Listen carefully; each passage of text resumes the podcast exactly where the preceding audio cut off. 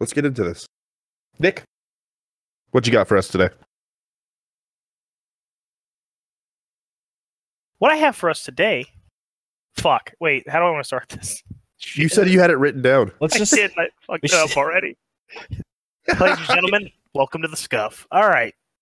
Hi. Welcome to the second episode of the Dungeons and Dubbies podcast.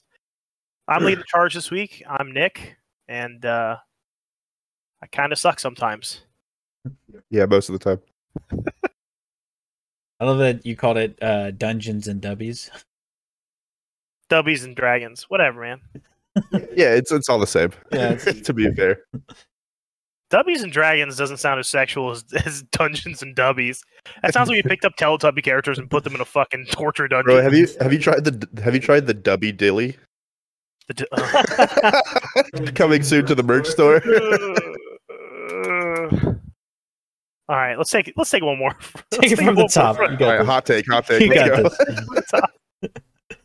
This. This is. I hope you know that this is all staying in the podcast. I hate it. I don't want it. Fuck yeah. Anyways, hi, welcome to the second episode of the Dubbies and Dragons podcast. Leading the charge and hosting this week is me, your boy Nick, and tonight we have myself and. Hi, I'm Dale and Cadis. My name is Keanu, but people call me Boozy Bumbler. Bunny, okay, Nick in charge. Yeah, trust me, we all know it's going to be a little scuffed tonight. A little bit of a train wreck, but it's fine. Scuffed. My life is a train wreck, so I'm used to it. All right. So last week we talked about just intro into Dungeons and Dragons, and we had a little bit of light conversation, a few stories, and we're really just talking about the nuts and bolts of how we got in, finding a group, and just some of the nuances when it comes to making those decisions and getting into stuff. And we also drank copious amounts of alcohol while talking about it, which we will be continuing as a trend. So for this episode, we all have individual drinks, but moving forward, we're going to roll... we're going to roll a percentile die, and we're going to find a drink out of the Dungeons & Dragons official drink book of alcoholic beverages. So that'll be, we'll be talking about that more at the end, but that will be happening. Keanu, what are you drinking tonight? I actually pulled a recipe from the Dungeon Meisters D&D cook or drink book today. I am drinking the Sweet and Sorcerer. It has some sweet and sour mix. It's some cherry liqueur and some white rum with some lime in it. So this just straight up tastes like a cherry lemonade, or a little bit of like a cherry limeade kind of thing. But, you know, it's going to fuck me up. And Dale, what are you drinking tonight? I got this beautiful thing. It is called the Follow the Green Dragon. And it is some Midori and some Blue Curaçao. And that's really it. That a little bit of like 7-Up or Sprite on top of it. Nice. So it's going to do its job. Fuck, I hope so. And looks like I'm drinking a Hammerhead Ale, courtesy of McMenamins. Hell yeah. All right. So, now that we have the formalities out of the way, let's get into the nuts and the bolts tonight, guys. Character creation. The most fun you'll have before you even start D&D is coming up with that thing you're going to roleplay.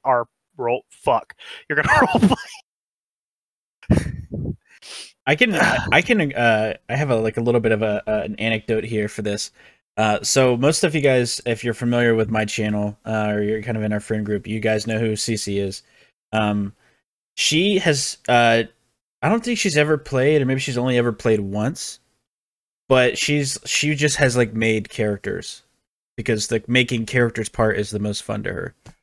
Like, she has a lot of fun just, like, thinking up of characters and, like, creating wacky backstories and stuff for them, which is pretty cool. Cece did, in fact, play with us. She played it in a one-shot that I ran back in Brown Town. Oh, yeah, that's true. That's why it sounded familiar. Like, I couldn't remember. First off, It's still Senderp, which is just Gnomish for Brown Town, but it's Senderp nonetheless. Brown Town. Yeah, it's still Brown Town. You fucks. Anyways, boys, Dale, and I'm going to start off with you with this first opening question to get us rolling. How do you get an idea for a character? Is there anything that you get that's special, unique, or do you just kind of just sit down, look at a sheet, roll some dice, and say, fuck it? Or do things come to you? Well, originally, are we talking about when I first started, or are we talking about right now how I do it? Whenever. Okay, well, I'll do both. When I first started, I had ideas for... You know, I stuck... Like, my first character was a rogue, and everybody who listened to the podcast last week knows that my first character was a rogue. But I just thought rogues were so cool. I love the ninja aspect. I love the assassin aspect. And so I just rolled with that. And it was like, basically... Man, I was like a little 16-year-old kid or 15-year-old kid, and I was just trying to be as edgy as fuck because I was already edgy as fuck, like IRL. But as things progressed, and where I get now is basically I just, it's going to sound horrible, but it's the complete truth. I just basically don't like being myself. So I find any fucking reason to not have to be myself and my characters. So everything that I want to be in real life, you can find in my characters. And that's where I start. So I start with a backstory, like a good backstory that is interesting. And I move on from there. Is that why you never pick a rogue? Because it's already too edgy. Yeah, that's exactly it. Like 90% of my day is just me edging all the time. Just constantly on that verge. And so that's why I don't play an edgy character any longer. So sweet baby rays. Keanu, how about you? All right. I choose kind of a little bit of a different approach. What I do first is I look at all of the classes and I'm like, which one haven't I played in a while? Or which one haven't I played a character like this in a while? And so, I mean, honestly, that's why I chose Warlock for Bulby, because I played a cleric and then a paladin. I was like, all right, I'm getting away from this kind of character. Let's try something else. So I look and I try to find kind of like something new, something fresh. I kind of come up with an idea for like class and race, and then I start working on the backstory and then kind of go from there. So it's more important that you change it up rather than jumping in and just playing kind of something similar each time. Right. Okay. What about you, Nick? How do you choose what character you're going to play and when you're going to play that character? So when I'll do kind of a format of Dale's. When I first started, I was like, wizard!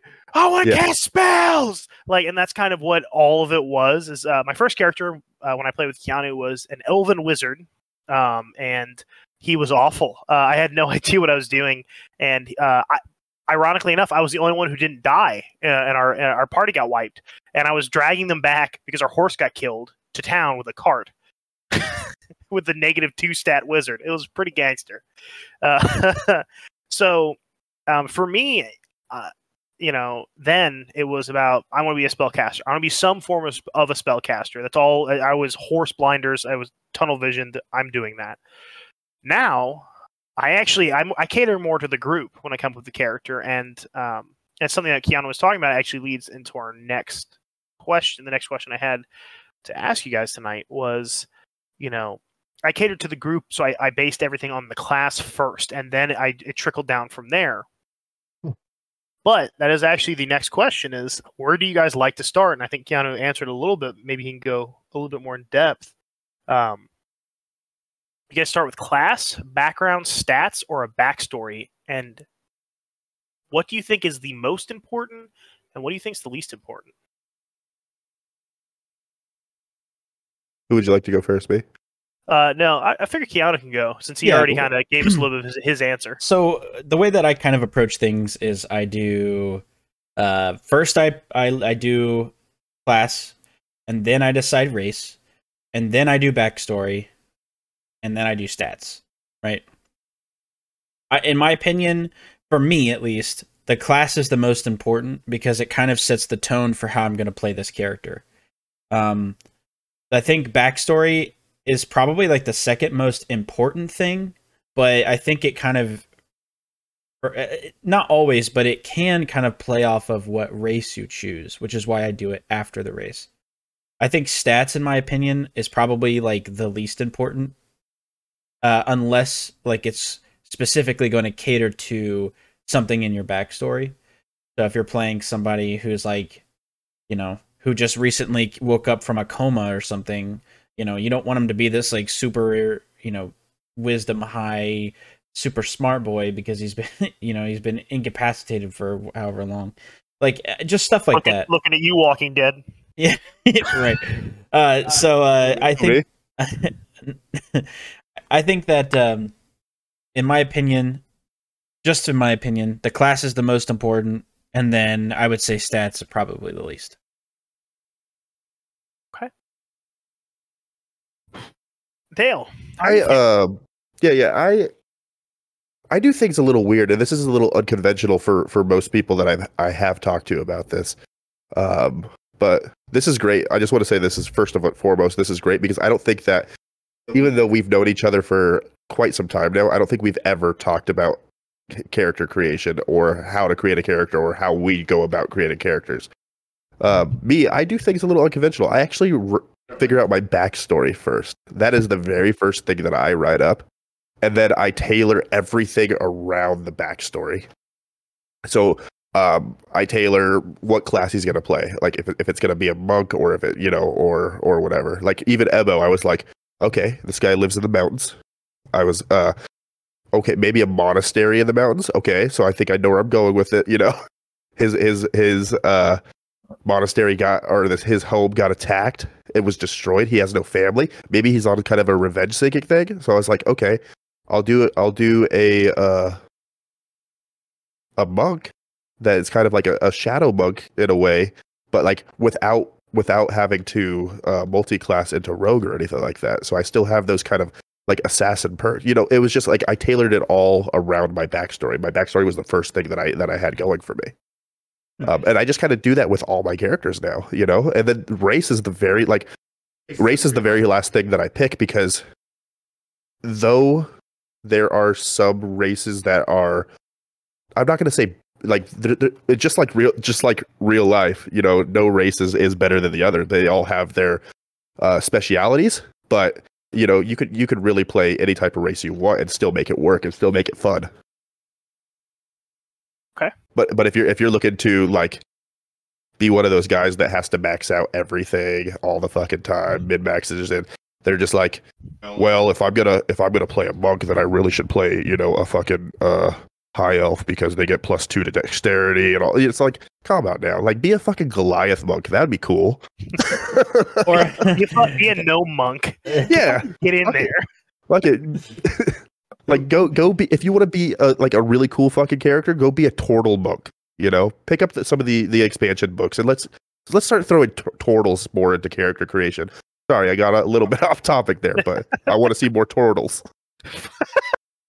If there's one thing to take away, he wants a party of at least 4 turtles, named after Renaissance Italian artists. God! If you made him a turtle monk, Patty says he'd be a ninja turtle. That's it. Yep. All right, I think it's a good topic conversation to end on that point. It was a fun podcast. No, I think it's funny. I want to kind of hijack on what you're talking about, that you go background first, and you know, to me, it's one of those.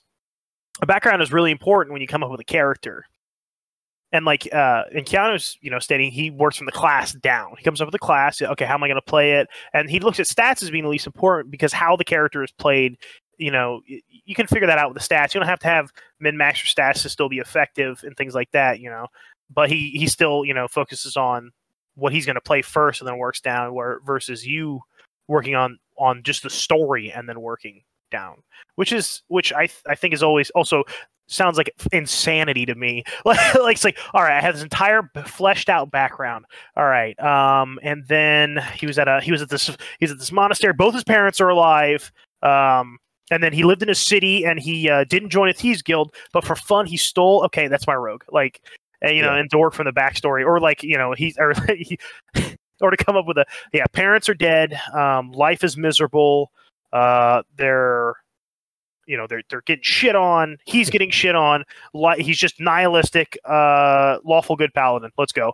Like, I thought you were going to say warlock. Here's the thing about the backstory that I like is, I like having that mostly fleshed out like backstory. Like you guys can get all the basics out of the way, and you could even throw a pretty decent amount of detail in it. But I'm also not one of those guys that enjoys writing an entire fucking book about his backstory, because I want the DM to have some type of inspiration of where's he going to take my character? How does my character belong? Let me cut you off there, because you're getting a little ahead where we're going to go. Okay. I really think these questions really lead into each other, and I'm really happy that I might fuck up the intros and talking to people or you guys in general, but damn it, did I lead these questions along well. All right.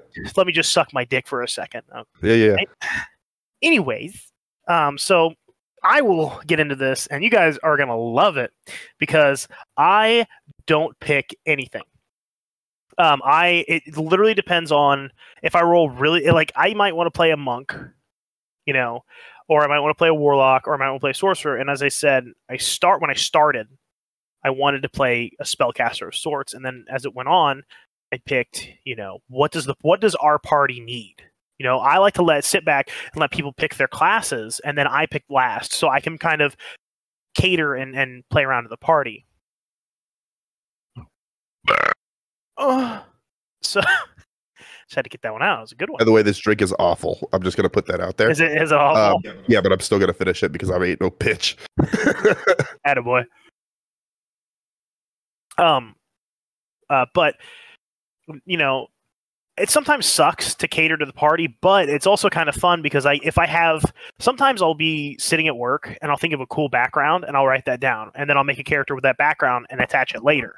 So technically the background came first. Or we play in a game, like I'm like, oh, what do we need? Like it's getting brought up a lot, fucking dick on my shit. It's getting brought up a lot tonight, but Brown Town.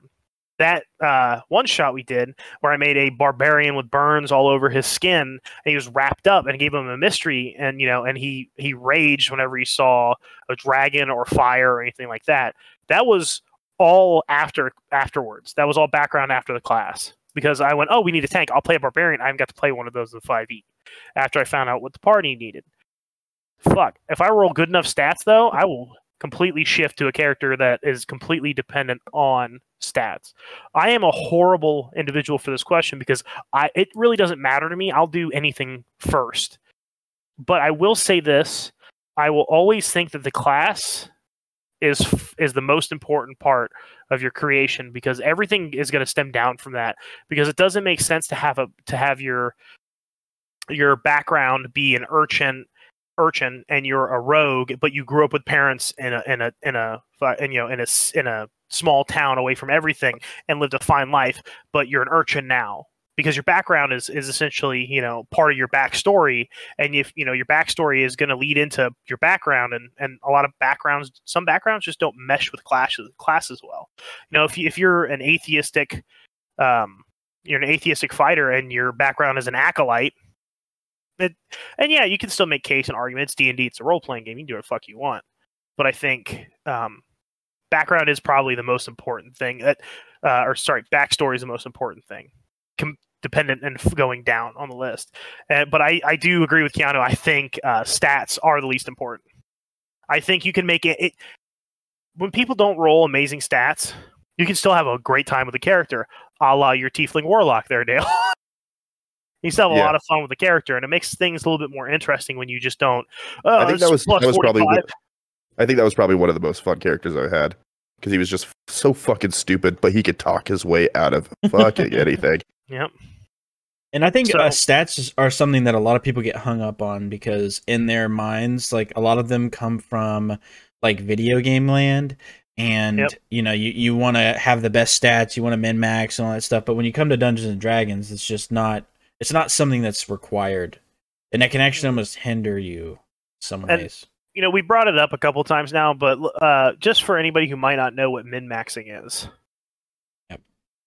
Maybe we want to talk about that a little bit and just what min-maxing is. So min-maxing is essentially when you try to... maximize your character's like stats to be the absolute best, like before, basically, like in lieu of like coming up with like a cool backstory and all this stuff. It's basically like, it's kind of like, in my eyes, it kind of sucks the soul out of Dungeons and Dragons, because you care so much about like the technical like gameplay versus like the creativity and kind of like goofiness of everything. It's where basically, you know, if you're playing like a warlock, for instance, you know, and you just pour all your points into like charisma and fucking constitution, and you're choosing spells that do the absolute most amount of damage, and but then none of them like kind of like they're not cohesive together, and I don't know, it's just. In my eyes, it just takes it too seriously. Like it's too try hard. Well, this is perfect because that answers my next question: min-maxing, yes or no? Fuck no. No, I think it is important to leave all your stat rolls up to chance. Like, there's obviously there's nothing wrong to say, you know, I'm playing a rogue, and I really need my dexterity to be a little bit high just to support my group. So, you know what, I'm going to choose an elf because that gives me +2 to dexterity, or I'm going to choose a human variant because that gives me +1 to all of my stats. But I think that you need to leave it up to chance more often than not. There's no reason that when you're rolling stats that you should be fudging rolls just to try to get, you know, better stats and stuff like that. Like, you roll what you roll and just place the stats how you want, you know? And if you want that, you want your rogue to be very dexterous, then do it. Or dexterous, sorry. There he is. Dexterous, then fucking do it. Like, if you get a decent roll, put it in dexterity. Nobody's gonna tell you about that. But if somebody sees your character sheet and you got 20s across the board, which, for people who don't know and have never played Dungeons & Dragons, 20 is the highest that you could get. Then, like, what's the fucking point? Like, you're not going to have an interesting character. You're just going to be, you know, it takes the fun out of... Dungeons & Dragons is about suffering the... Like, for me, a lot of it is suffering the, you know, the consequences of your fucking actions. And if you have a character that can succeed on everything, that's ridiculous. Yeah, and so I hate it. So that was just a very long way of saying no min-maxing. I hate it. And I want to say here, we're not shitting on people who min-max. You can do whatever you want. You know, if you want to completely maximize every single stat to, you know, into oblivion, that's fine. But I guess what we're saying is, from our perspective, it sucks. I don't like it. I just don't think I like. You're first of all, you might have fun for a little bit, but if you're going on a 2-3 year campaign, you know, it's you want to be able to have fun with the people around you as well. And a lot of the time, if you do that kind of stuff, the people around you are not going to have fun. I think, like part of the like when we're playing in our main campaign, some of the most funny moments are when, like, for instance, when Nate's character tries to do these performance checks because he's a bard, and then he just absolutely shits the bed. Yeah, and then my cleric, who has like almost no bonuses to charisma, will just knock out these performative dances and interpretive dances. Sorry, and you're fine. And steal the show. You know what I mean? Like, that sort of stuff is funny because my character is not supposed to be able to do that. And his character's supposed to be good about, you know, doing all these like performances. He's basically a musician. Like, that's his whole character. And and to add on to that, it's also not critical moments. Right. And this is something side story, but it also ironically brought the group a little closer together. Those funny moments. Oh, yeah, I I think another like aspect of Mid-Max, you guys can correct me if you think I'm wrong. You're wrong. Okay. Fair enough. I retract my previous statement. I take it back. Please, okay. I want to hear it. No, I think that another aspect of min-maxing is people who fudge their roles. I think that they are so focused on min-maxing. You have this perfect character. You can't see this character fail at any cost. So there's a lot of people who will fudge their roles because of it. Yeah, if you're like, oh, I got an 18 and a 17 and another 18 and a... you're like... Well, natural 20. That's my sixth one tonight. Like, yeah, like you're sus as fuck. What? Well, I wouldn't call fudging rolls min-maxing. Fudging rolls is just being an asshole. You don't have to be a min-maxer to do it. Oh, I know you don't have to be, but I think that, and I'm not trying to talk shit on min-maxers, but hey, fuck you guys. I'm kidding. But like, I think that at least in my experience, a lot of the people who had that mind, that state of mind of I can't let my character fail are the ones that are usually min-maxers, and they're usually the ones who are fudging rolls. Okay. And I'm going to add my 2 cents on this. And as I found, this is not going to be a popular opinion. I actually do agree with, yes, min-maxing is acceptable in certain situations. When the entire group goes, we're going to run a min-max campaign as a team, 100%, and do it. Here's the thing, and this is how I look at min-maxing. For some people, combat and doing the most damage and laying the pipe is the most fun they have with D&D. They don't like the RP as much. To them, that combat, I have played with the person. They're not a bad person. He's not a bad guy. But yeah, fuck you, John. I'm kidding. John is a horrible guy. All right, let's be honest. He's fucking awful. I mean, I wish there was somebody out here there who looked exactly like him that would play D&D with us. Like if he had a brother named Greg by chance. Yeah. But, so you know, and here's the thing, and this is what always bugged me with the heaviest of min-maxing. So we talk about these stat rolls, right? And dumping your stats in the perfect spots, making your stats as wonderful as possible for exactly what you need to do.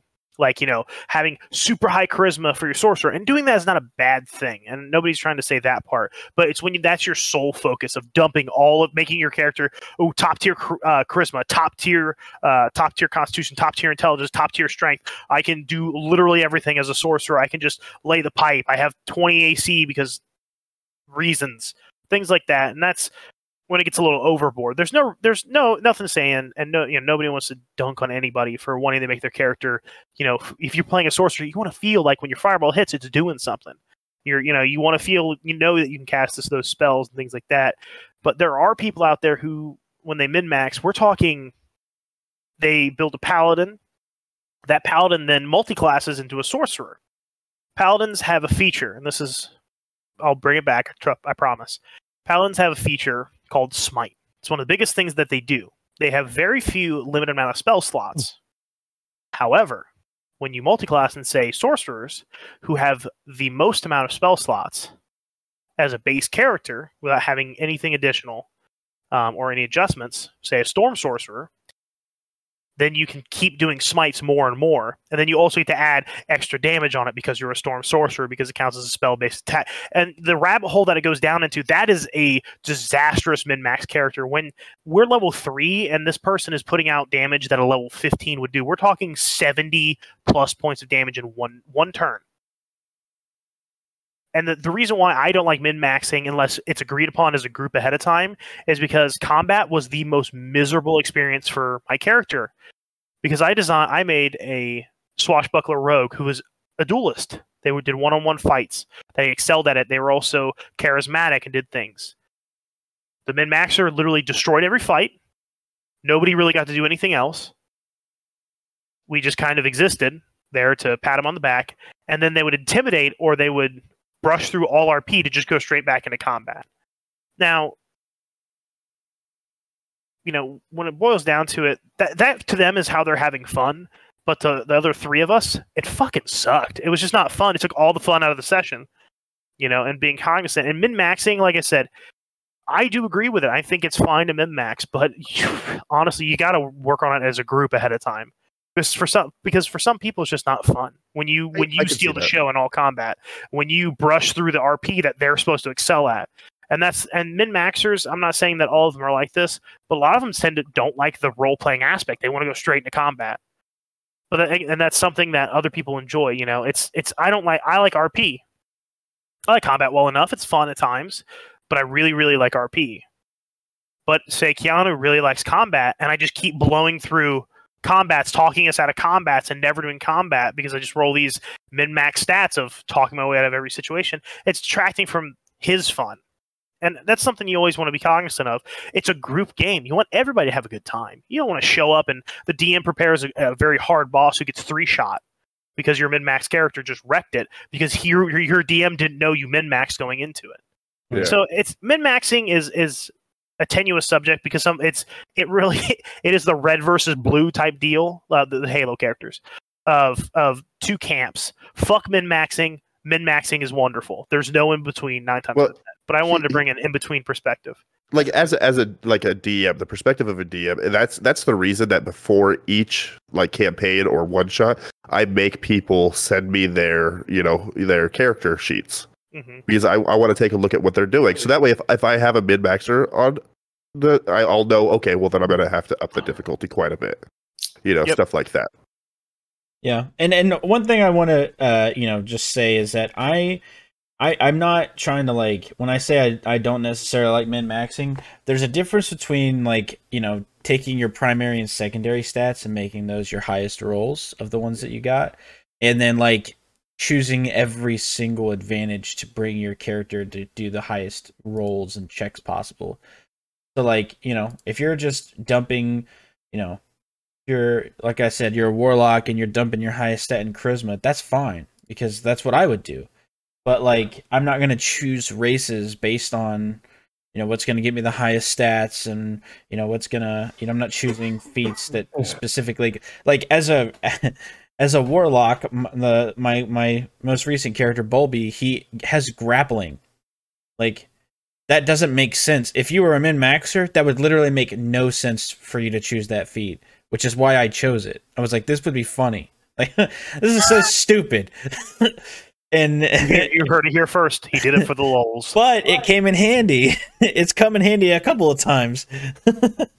So I don't know. It's just funny. It's funny to me when it works out that way. All right. Any last attacks on min-max? I think I got my point very, very clearly that I'm one that is very much against it personally. Yep. But I'll play if I have to. Yeah, this is a free-form discussion of us just talking about D&D and talking about different aspects of character creation. Min-maxing is an aspect of character creation. Yeah, it is. Yeah. Not a popular one though. All right, so now we're gonna change gears a little bit. We're just gonna shift a little bit. We're just gonna do a little shift. You guys mind if I do a little shift? A little shifty shift? Sure. Bring it on. Just sit and spin. Just slam on that fucking clutch, boy, and pop me in a higher gear.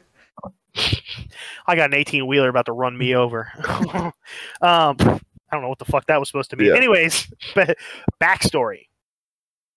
And I'm going to kick this one off because I know where Dale wants to go with it. I know where Keanu... I might have an idea where Keanu wants to go with it a little bit, but I want to...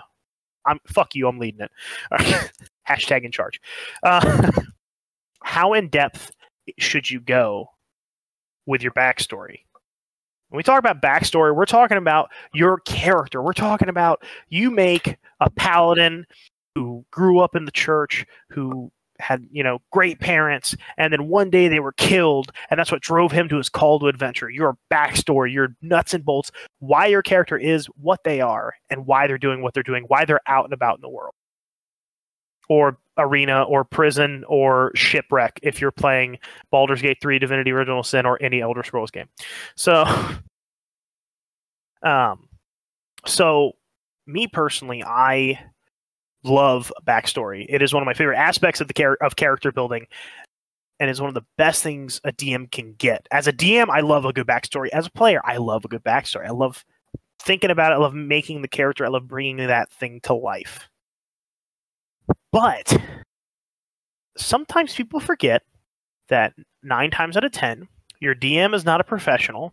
They're typically a friend, maybe somebody you met online, hell, even before COVID, a convention. Not everybody has time to sit through your 17 pages of backstory that you wrote ahead of time. And I'm on your side. I get it. It's exciting. It's awesome. It is incredible. It is a really cool concept. People have lives, though. You have to understand. And if I have to make an appendix for your backstory, it's a little too long. I think there should be a small... I like a one-page backstory. I think that's perfect. I'm not saying you need to know every aspect of the character's life, but, you know, where they grow up, you know, how was their life? Did they have parents? Did they grow up in the street? Did they grow up in a monastery? Did they grow up on the moon? Did they fucking get hit by a truck in Japan and now they're in a fucking Isekai episode or whatever the hell it's called? Like, you gotta, you know, you want to know, like, what your character came from and their motivation. Especially if you're DMing and getting those backstories, at least in my opinion. But you can incorporate everything, and sometimes players tend to forget that going forward with their DM. And sometimes players and DMs forget that it's also okay for your excited character to give you a lot. Like, and you don't have to go, fuck you, trim it down. You can, 1 to 3 pages is the most I want. But I'll also still, like, I'm just going to mark a few things. But if you give me 22 pages and you get mad, I don't remember that your character's birthday was on a certain date on the 3rd month of the year, you can't expect that of a DM. I don't think it should ever be expected of a DM. But I think getting a decent, fleshed-out backstory is important. But also understanding that not everything contextually is important in your backstory, and you really should keep it to the nuts and bolts of the character. And you can flesh in with the DM, be like, hey, I have some notes on the side. I'll keep it so if I ever want to bring something up, I can bring it up to you then. I think that's a decent run with backstories as far as that goes. Dale? I personally, I like it when people don't even give me a full page. This is coming from a DM aspect, obviously. Mm-hmm. I don't like it when people give me a full page. I like getting it down to the nitty gritty. Tell me how your character grew up, and that's about it. Like, tell me what brought you to where you are today, and then allow me to just like have complete creative. I that's the type of DM I am. I like to take an overarching story, and then have all these characters have their own side quests that all lead up into the overarching. But if somebody hands me 1 to 3 pages and they give me all the details, it makes it so hard for me to write them into the campaign and make sense, or at least write side quests for them. Because if I do one thing wrong, or if I say one thing wrong, then a lot of the time they'll be like, well, that wasn't right. That's not what I had in mind for my character. And it's like, I don't know what to say. So let me have, like, you have full credit of creativity for your character, yes. But let me have, as the DM, the storytelling credit. Let me tell you how your character is going to proceed up into, because you're telling me how your character got to this point in time, and now you're like handing the reins over and saying, you tell me what happens next. And that's what I fucking love. And I think that's what makes a backstory perfect. Yeah, I can really respect that. What I would say when it comes to me and writing backstories, I kind of take a similar approach to Dale, I guess, but it really just depends on the DM that I'm playing with. You know, coming back to D&D after, you know, like a 7-year break, you know, when I first made Quill's backstory, I wasn't in like the groove of things. So I think I sent you like a paragraph. Maybe like a couple sentences. It was about 3 sentences. Yeah. Just shy of a paragraph. But it was just because I was still trying to like find my footing and stuff, you know, and with Bulby, for instance, I didn't even write anything down. I just told Dale, like, bro, just make it a mystery. But he doesn't even know what's going on. Like, and Dale was like, that's perfect. Yep. But there are other times where, you know, I've written like, you know, 3 or 4 paragraphs because it was like, you know, I wanted that character to have a little bit of substance, but I feel like, you know, I can completely understand, you know, how people get wrapped up in writing these super long, crazy backstories. You know, now that I'm in the swing of Dungeons and Dragons again, you know, I could probably write a, you know, 1 or 2 page long fucking backstory for a character. But, you know, I know most DMs, they want to have a little bit of freedom with working with your character. So I try not to get like that invested until I start playing them. And then, like, a lot of, like, of subsequent events and stuff kind of build the personality of that character.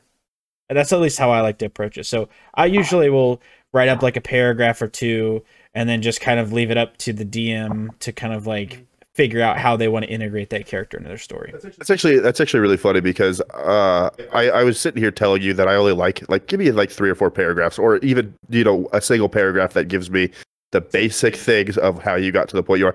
But when I gave Nick Ebo's backstory, it was like a page and a half of just stupid shit. So. Well, like, I think everybody makes a character they're really excited to play, and they really like, you get something a little bit more fleshed out, you know, like, because when I made my wizard, like, the backstory was he's a wizard, he's an elf. Fuck yeah. Like, that was the main backstory.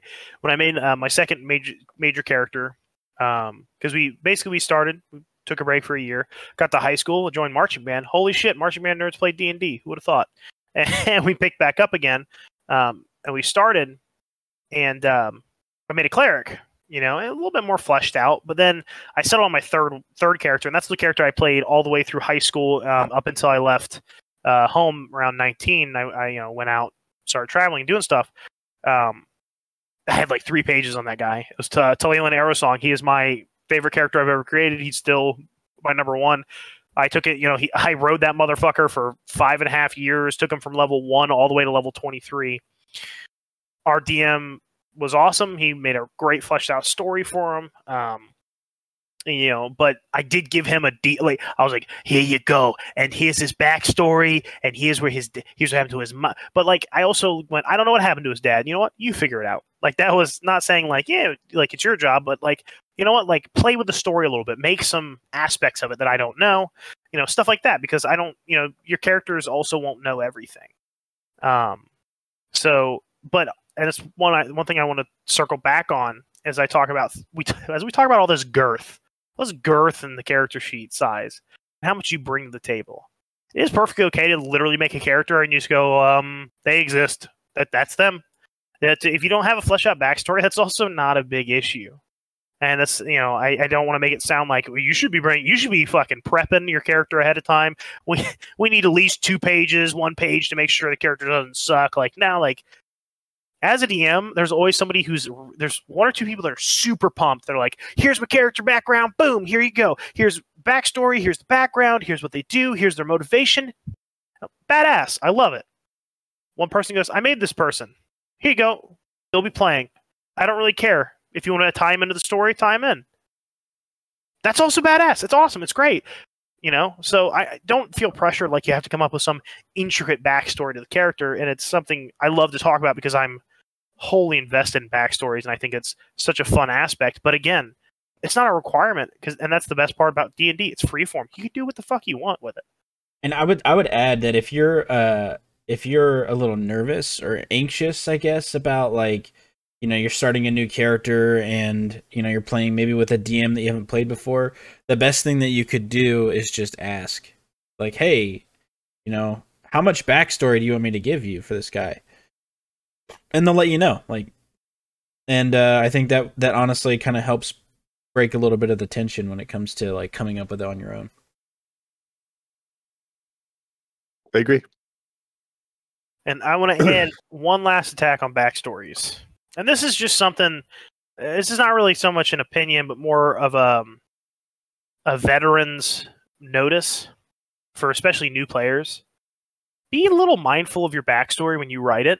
And what I mean by that is, if you're making a level 1 character, you probably haven't slain any dragons. You're lucky if you've slain 1 giant rat at a point.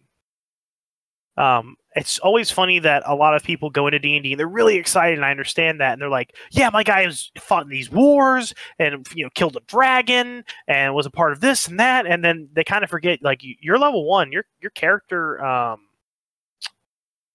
You're probably going to die. Like, yeah. There's a good chance, like, your guy's going to get a shit rocked out of him by a dude drunk at the bar with his fists. Like, that could happen. We had one guy who had a character last all about 14 minutes in D&D. And, like, that's just, so when I say be mindful, just kind of know, maybe look at the MM a little bit, maybe understand that if you're a level 1 character, you are a fresh-faced adventurer who kind of just got started. Yeah. Actually, that's an interesting point, because we're once we're done with our main campaign, the one that's been going on for so long that we just talked so much about, we're going to be starting another very long campaign, and we're taking a different aspect, a different road. So and, like, excited! We're gonna get to the point where, like, the way we're gonna start this, and I'll just kind of quickly explain it because it's gonna be more exciting once we get into it.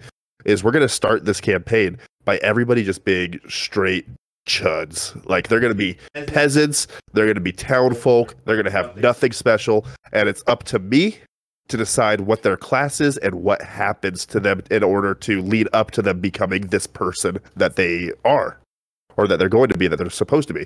And it's like, we've never, I personally have never done that. And Nick brought it to my attention. Like, he's like, I've always wanted to do this, but I just don't want to run it because it's a nightmare. I want to be on the receiving end of it. Like, I wasn't even, that was the nightmare aspect. And I want to say that this is not some original idea. The person who got me into Dungeons and Dragons is my stepdad, Mark, and I love that dude to death.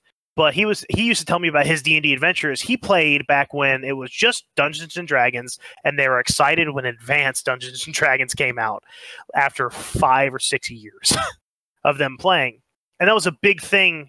And it was something that he talked about. I thought was a really cool aspect. Their group, you know, because D&D is so fluid and freeform. They start out as what's called level zero commoners. You'll hear that term, commoners, or anything like that. So, and I don't want to rush too much into it, but you have your stats, right?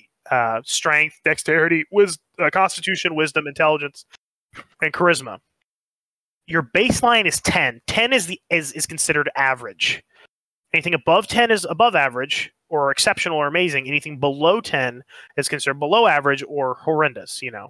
If you have a character with a -1 or a 6 strength, they probably are missing an arm or something like that. It kind of gives you an aspect of the character, or they're just extremely weak. They're going to roll negative stats. So when you roll an 18, you're going to take 2 away from it, or however many. But when you start as a commoner, you're just zeros. Nothing for you, nothing against you. So it's always an interesting concept to start. And I know you didn't want to go too much into it, and I'll cut it off here shortly. But it's something really, really interesting. I'm really excited to be a part of it. But yeah, so that is one of those things. And then, and this is something I'm sorry. Go ahead. No, you finish. I'm just very excited about it. I think it's gonna bring a fresh new. It's going to take something that we love and we're just so passionate about, which is Dungeons & Dragons. And it's going to give us a whole new aspect of Dungeons & Dragons. And who knows how fucking long just that intro is going to be. Mm-hmm. You know, how long are you guys going to be commoners for? You know, it's like, because it's not only going to be me to decide what you guys become, but it's also, in a way, going to be you. Because your choices are going to lead to what you become. Mm-hmm. Which I think is going to be it's going to be really fun, because it's just the chaos of, and I didn't even finish the part. Let me finish that. So basically, Mark and them, their party would all start out as commoners and do what we're doing. They would, and their DM would pick their classes, and then if you survived, you made it through. Your character then was, they kind of like they talked, and they were able to convince a wizard to take them under their as an apprentice. 8 years later, then they roll their stats and they make the character and they actually flesh it out. Now they're a level 1. They learned the basics, and now they're pressing forward in the class. And that's something we're gonna do. So and it's the example I gave to Dale, but let's just say you get killed, and you don't want your character doesn't want to die. And then, you see nothing but darkness, and you ask, but then you hear a voice say, "I can save you." Oops, we got a warlock now, because your patron brought you back. Things like that, and it's going to be random, chaotic, but something that's or a paladin, really, depending on who the patron is. Or dude, there's no reason. There's no you seeing darkness and somebody being like, "Hey kid, I can bring you back. I'm lawful good. Don't worry about it. All right, come on. I don't need your soul." Hey, just who's the? This is the best part of Dungeons and Dragons is who's the fucking DM. Who's the? I'll tell you if it's a fucking paladin or not. You're gonna come back as a fucking monk. That's it. Oh God! You're gonna see darkness and come back as a monk. Oh, my worst nightmare. What do you plan to do? I don't know. Punch a lot. All right, nailed it. Welcome to level 20. You're gonna You're gonna see darkness, and then you're gonna come back as another commoner.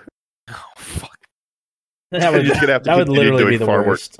Actually, yeah. you know what I thought was worse is you see darkness and you come back, and then you're a baby, and when everybody else is level 1, you have to be a commoner again and earn your class. Yeah. Oh, that'd be miserable. Okay, anyways, we'll try to get back on track. But that's down the pipe after we finish the current main campaign, which is coming back September 15th. So fucking excited. I've been doing prep ahead of time. I got a shitload of stuff already prepped. So it's going to be super awesome. I imagine that when we come back on the 15th, it's going to be a longer than average just episode or session, I should say. Most likely. I'm not. Why lie? Like I want to pretend like it will. It won't be, but it will be.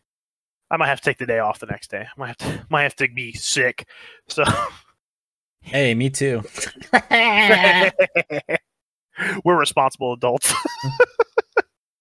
Sorry, I can't get me to work. I was playing Dungeons and Dragons all night.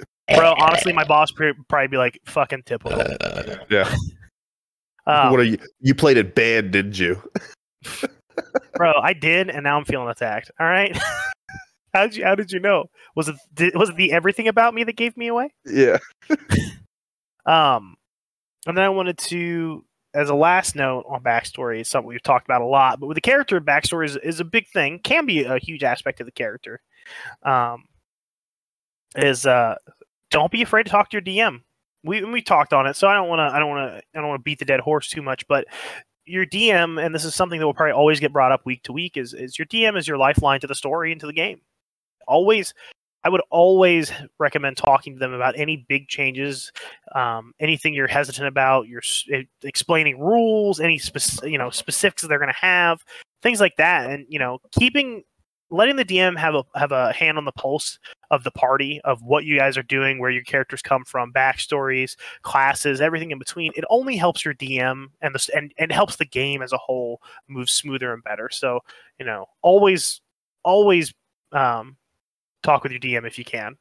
If it's something you think they need to know or something that you want to figure out, don't ever be afraid to ask your DM. And if you can't ask your DM, get a new one, because fuck that guy. They're clearly not working for you. Yeah. I mean, if you have something that you walk up and say, I've been really thinking about doing this, but I just don't know if this will line up in your world or in your story. Just ask, yep. And I'm sure we can make it work, or we can figure something out, or we'll just flat up say, that's really doesn't line up with your actual backstory, like what you're trying to write. So maybe save that for a different character. Yeah, we can't make it work now, but maybe later. Yeah. Yeah. All right.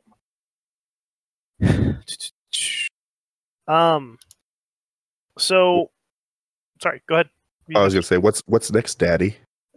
I'm not Daddy. I'm Mommy. We've talked. I was just gonna say, after this question, we should probably just take a little break because we're almost an hour in already. So,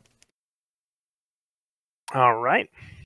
So, but I'm gonna continue drinking this horrible drink. So, okay, I guess that's my cue to keep talking. As he grips, it's so bad. He's gripping it with two hands. My favorite part. It's like he's afraid if one hand he's just gonna drop it and shame himself. Mine was scrumptious, dude. Mine's all gone. That's why you want to fucking stop. You want to get a refill. Actually, you know what? Why don't we take a $5? Let's do this. Let's just do it now. No. Keep going. I want to finish my drink before we go. Ask one more question. All right. I'm gonna sip on this. So we've talked a lot about backstory, but now I want to backtrack into backgrounds. Your background is a developmental thing in 5th edition that you pick, and you get certain boons, maybe an extra language, maybe certain aspects, knowing certain members of mercenary faction, if you're a soldier by chance, things in that vein. And I just want to ask, and this is a pretty short and sweet one, what do you guys, is there a background you guys like the most, or is there something you tend to pick a lot? Yep. I'll start on this one. What? The background I choose the most is Haunted One. I don't know why I love it so much, but there's something in that background that basically states that your character, the common folk of the cities that you enter will attempt to help you in any way they can based on the pain they can see in your eyes. And edgelord. They said it's like it says that it can be out of pity or out of fear, and I love that. I don't know what it is, but I always choose, like, if I have the option to, if it goes with my character, I will almost always choose haunted. Chud was haunted one, Bulby's haunted one. Like, I don't know what it is, but unless I'm playing like a spellcaster, sometimes I go acolyte, but most of the time it's just straight up haunted. Dale.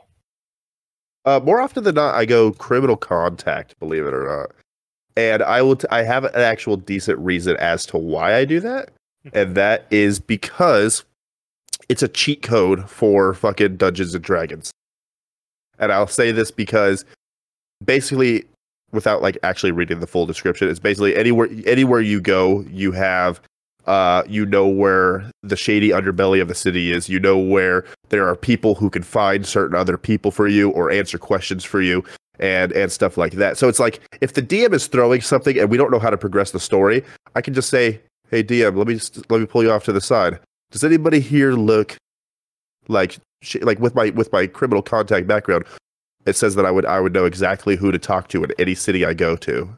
Where's that person? And I can ask questions. You know, it's a cheat code for Dungeons and Dragons, and I fucking love it. It helps progress story, but it also like just makes you feel like you're.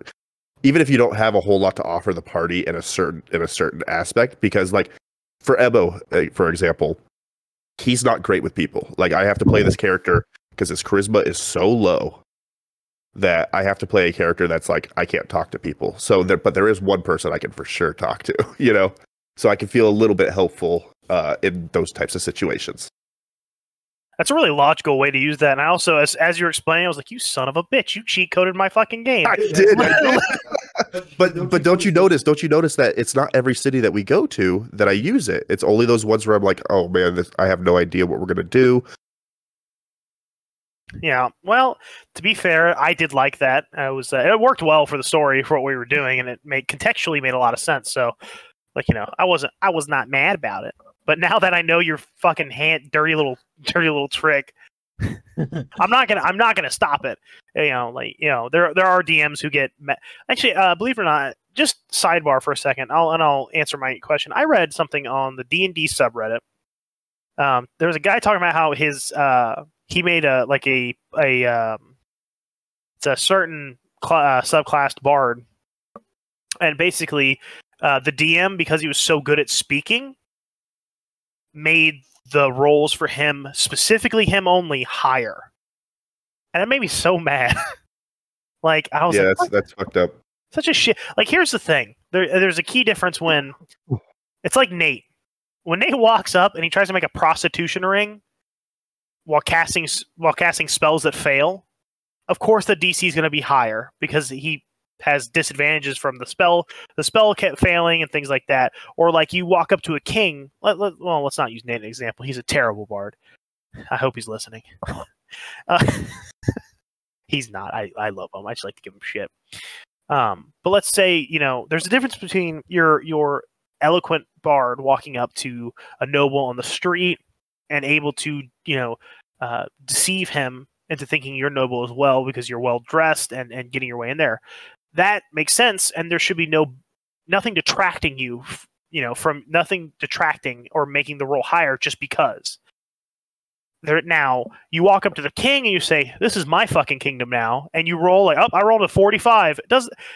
There's no world where the dude's like, "Oh fuck, you're so charming. Here you go. Here's the crown. Here's everything." And like a DC like that would be near impossible because.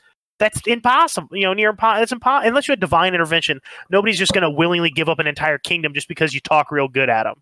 Yeah, there's actually a lot of times I find not. Well, I'm not going to say a lot of times, but there are times that I decide as a DM like this role does not make sense for what is going on in this part of the story, and so there's times that I'll just let people roll, but I don't even set a DC. I'm just like. You know, because the misconception, especially among new people, is I just rolled a natural 20. That means I have to succeed. A natural 20 does not mean you actually, like, you automatically succeed. And that's a common misconception. So like, there's times where I won't even set a DC because I know that this is an impossible task, but I'm going to make you feel stupid for fucking rolling it. Yep, I do the same thing, but sometimes with an at 20, depending on the situation, I'll let it. It's one of those. It's if you've ever seen Community, it's Chang sitting there in the sombrero, just going, "I'll allow it." Just like, fuck it, let's see where this goes. Like, yeah. You know. So there's a key difference, and like Dale said, I will not, and I do the same thing. I'll just be like, okay, go ahead and roll. In my head, going, you're never. There's nothing. The DC is 4 billion. Good luck. Yeah. But let's. I'll pull us back. And I'll close out our background discussion. The background I use the most, the background I think is one of the best. I actually really, and this is one I just started using, I really enjoyed Soldier. It has a lot of good benefits to it, and especially depending on your campaign, you kind of, like, it's like say like you're doing a Baldur's Gate kind of Swords of the Coast campaign. Being a soldier of the Flaming Fist, a mercenary, you kind of have a contact in every city, and kind of goes back to the criminal contact, you know, list. But you also have no rank structure, and this is per the background. And you know, rank structure. You also have a skill that you learned that now is so. Like my character Wrath, I picked one that wasn't great, but I'm great at cooking. Like, but he learned that as a student of war. And you can pick different like little skill sets that adds into the character. And I actually was shocked at how enjoyable being a soldier was, and also makes your fighter or whatever character a little better background. Like if you don't come up with backstory, it kind of helps a DM too, or helps you because you go, okay, well they were a soldier, so I'll play them kind of like a soldier. What I think a soldier would be, what they worked as, or maybe they didn't like being a soldier. That's why they're not one anymore. They're going to be a complete drunk asshole because that's how I want it to be. So I think. Right. Especially for newer players, it's a really great baseline background. It's in the PHB. It's pretty easy to pick up, and it gives you a lot of nice little boons right out of the gates, and contacts and situations in a lot of big cities, or even at military camps. Huh. So, and on that note, let's take a break. Guys, we'll be right back. So we've touched on backstory, background. And this is something we talked about a little bit this week, so I didn't want to spend a lot of time on it. But classes, and we talked about what we think people's. As a refresher, we talked about what we thought people's easiest class, what we thought was the easiest class to dive into. But when you're creating characters, is there a class you kind of find yourself climbing back towards every now and again, or even quite often? And, you know, do you personally have a favorite class, like a class that you just unabashedly love? And a class, what's your favorite class, and what's your least favorite? What's the class you fucking hate? And you can even go as far as class and the subclass if you hate something very specific in a class's set.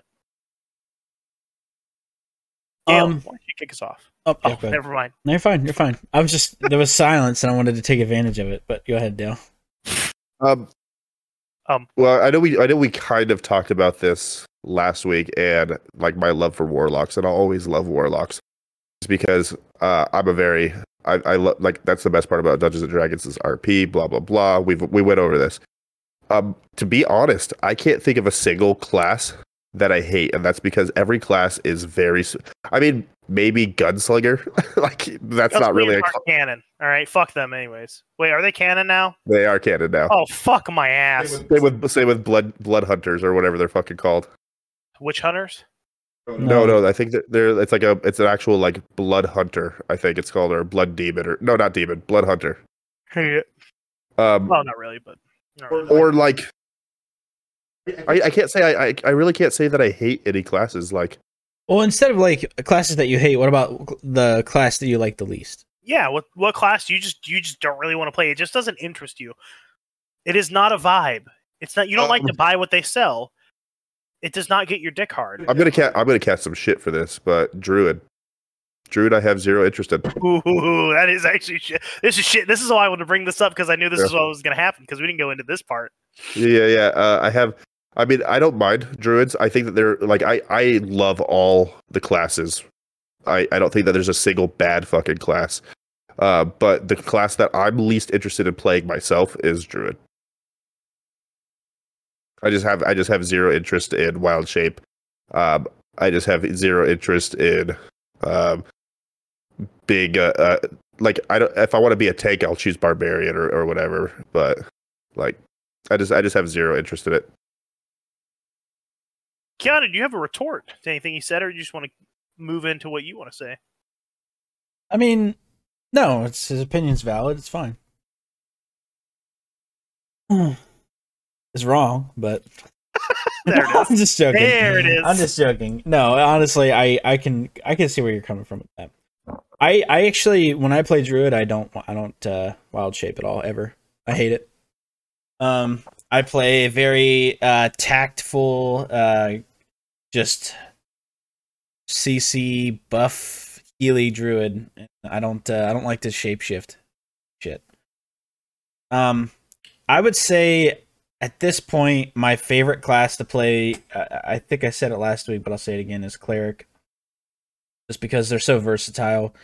It's, for me, it's easy to kind of RP them. You have a lot of access to a lot of spells. You can still do melee, and you have like turn undead, destroy undead, stuff like that, and your channel divinities as well. So there's a lot of versatility that comes with the cleric, and I really, really, really like that. My least favorite class is fighter. They're so vanilla. Like, I'm sorry. I gotta wait. I just like finish. Unless you pick a specific subclass, you know, fighters are just like, let me do some damage. That's all I could do. Hee hee. I'm like, fuck off.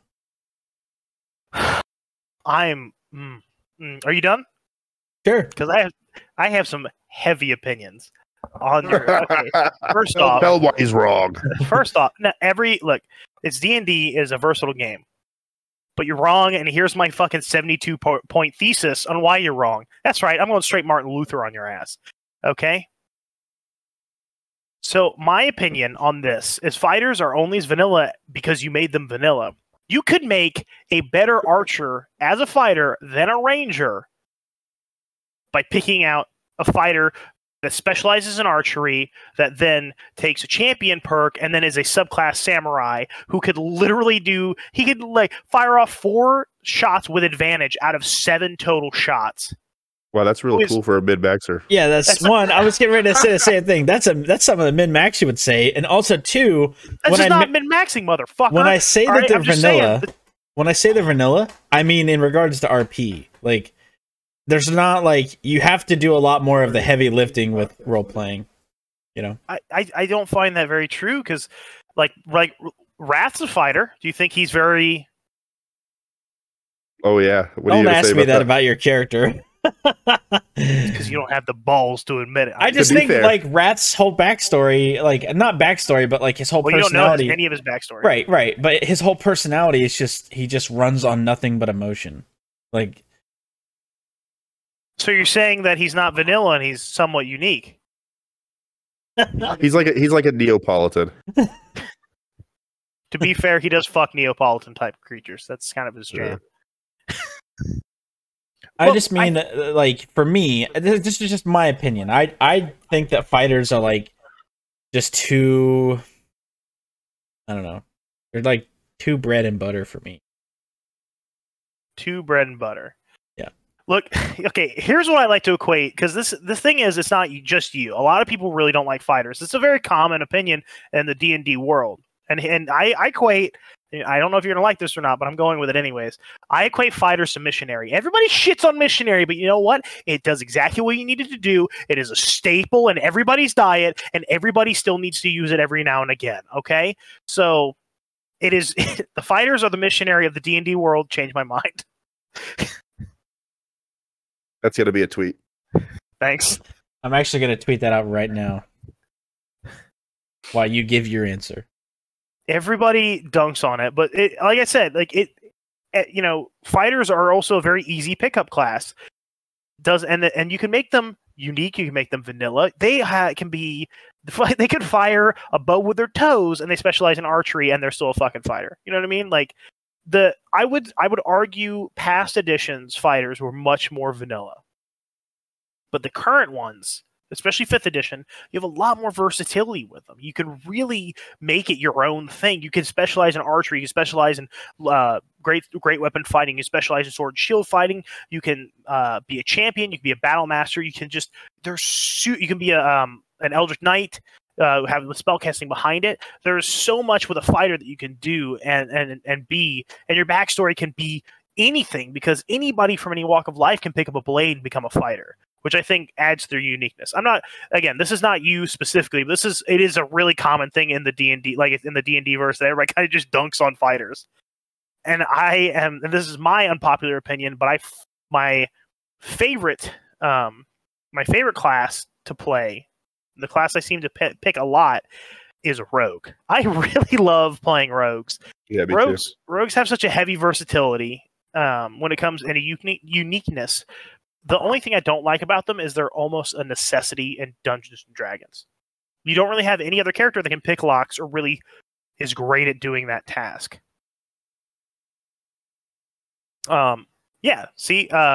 Buddhist Beast is backing me up. Fighter can now specialize in fighting things with different fighting techniques. Like I said, this is again not you, but I would recommend looking into fighters a little bit more and seeing all the things that you can do with them now. Especially, and I will say, and I agree that with the regular PHB, they were not super versatile. It was like, okay, I can be an Eldritch Knight, I can be a battle master, or I can be a shitty champion because it's a garbage subclass. Well, since we're on the subject, my favorite type of ice cream is vanilla ice cream with vanilla sprinkles on it and a little bit of like vanilla like sauce or something. Why are you the way you are? Like a vanilla syrup is dope.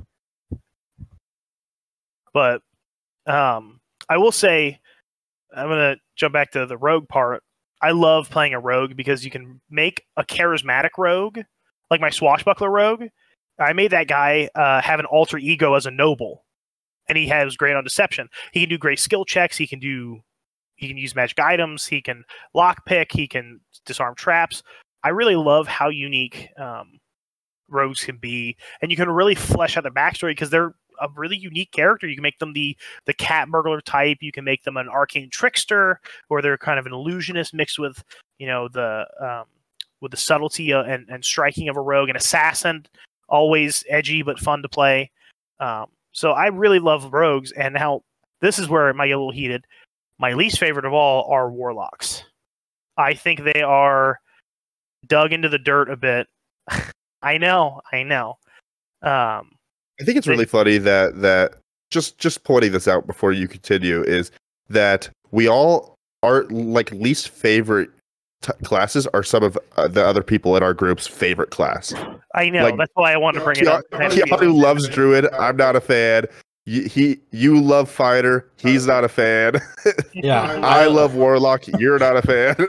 We are exactly what a rock paper scissors is made of. All right, but like my whole thing with Warlocks is they just don't have a sustainability past like 8th level, and like we said, RP is great, but at a point, like if you're part of a smaller group and a warlock just isn't putting out any help, it's like, okay, I cast my 3 spells. I'm super situational, and I made one mistake this time. Doesn't mean anything. It's not anything on me. It's just a design of the class. So I just think it can hold back a party. Yeah. To be fair, most warlocks after they hit about level 10 or 11, they'll start like multi-classing into sorcerer or paladin or something that just gives them a little bit more to kind of keep up with the rest of the party. But then, to me, that's a failure. If you can't take a character class from 1 to 20, and you have to force it to stay useful, not to itself, but to be useful to the party, I think it's a failure in design of the class. I think that really, a lot of people get into warlocks because of the flavor of them, because of like, I sold my soul to a great old one, or I am a patron to this fae who I was tricked into service because I owed them a favor. Things like that are really interesting. And warlocks are, and I will say this, chef's kiss, the best RP type characters baseline ever. I would say the next up is probably clerics, because your god can have an active effect in the things you do. Especially at like level 10 and level 20. Your deity reaches their grubby little hands into the world at level 20 and it goes, all right, time to shift the balance of the existence. So And warlocks are and especially to new players, they look at them, they go, "Oh, this is really fucking cool. Like I can sell my soul. I can have all these different aspects. I can have a better attack power and really kind of make this character unique." But in the long run, that character, unless they multi-class or figure something or get really lucky outside of RP, and even then they're not the talker. They can be, but what if your party has a bard? Guess what? You're not even the best at the charisma checks anymore. As the time goes on, your bard is going to beat you out 9 times out of 10 with jack of all trades. I think that you make some valid points, but I also think that Dungeons and Dragons, Wizard of the Coast, they know this. They see that plea, and I think that they. I watched a video saying that they were actively within the next upcoming few books. They're actively working on changing the full dynamic of Warlock so that it is more effective. I mean, so. But it's when you balance this out and make things, you shouldn't have to do giant leaps like this years after an edition was released. I would say Rangers and Warlocks are their biggest failures, but that's a talk for another day. It's also an opinion, so which is fine. But if they had to change both classes, it's not a.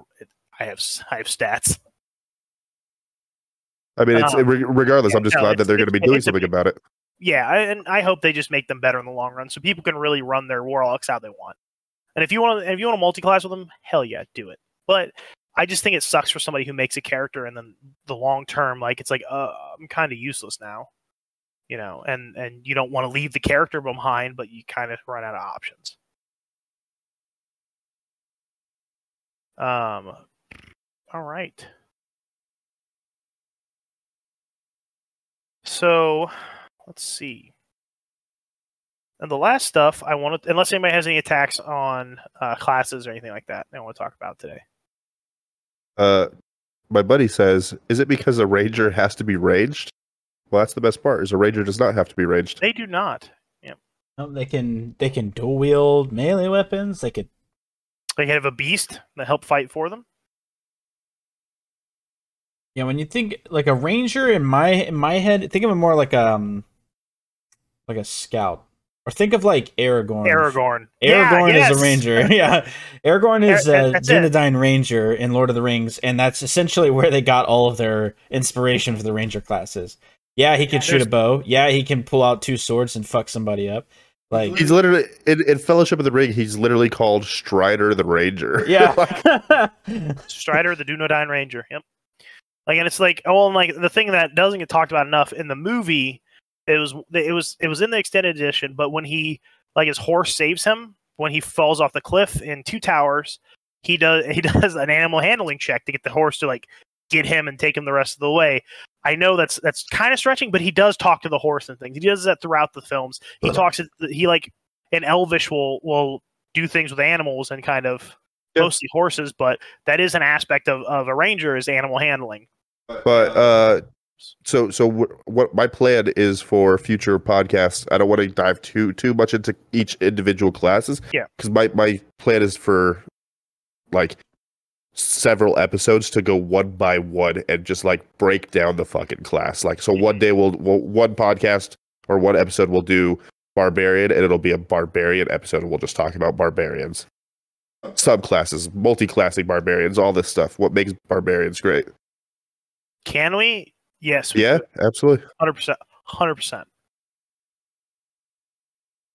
But that is actually something, and I'll talk about at the end of the podcast, or probably off the podcast. Anyways. All right. The last thing I want to talk about, and this is the last part of character creation that's always so big, stats. Stats. Your strength, your dexterity, your constitution, your intelligence, your wisdom, your charisma. I know we don't want to delve too much into these. No, let's delve. Well, I don't want to delve too much into them because I figure at a point we'll probably talk a little bit more about them. But there is something I did want to throw out there, and something I was kind of curious. Do you guys have a go-to dump stat? Is there something you kind of always just throw just every single time? I've got 2. Keanu, kick it. So when I'm doing stats for my character, I always go in this order. Okay, no matter what I'm playing, it goes primary stat, Constitution, then Dexterity. And that's just the way it is, because your primary stat is going to be, you know, whatever you like. If you're a spellcaster, it's going to be your spell save DC or your bonus or whatever. Then you dump points in Constitution to get extra hit points, and dump points into Dexterity to get better AC. Blam. Boom shakalaka. Yep. Sometimes I'll do main stat, then Dexterity, then Constitution, just because the higher AC to me is more important than having more hit points. But it also kind of just depends on what kind of class I'm playing. I think it also depends on the class. I always go primary stat first and foremost, and then I go Dexterity 100% of the time. I'll always go primary stat, then Dexterity, and then it's usually Constitution. But if it's like, I take that back. It's usually Constitution. So it's primary stat, Dexterity, Constitution. That's 100% of the time. Okay. But like, you don't like your dump stat. Like, is it like?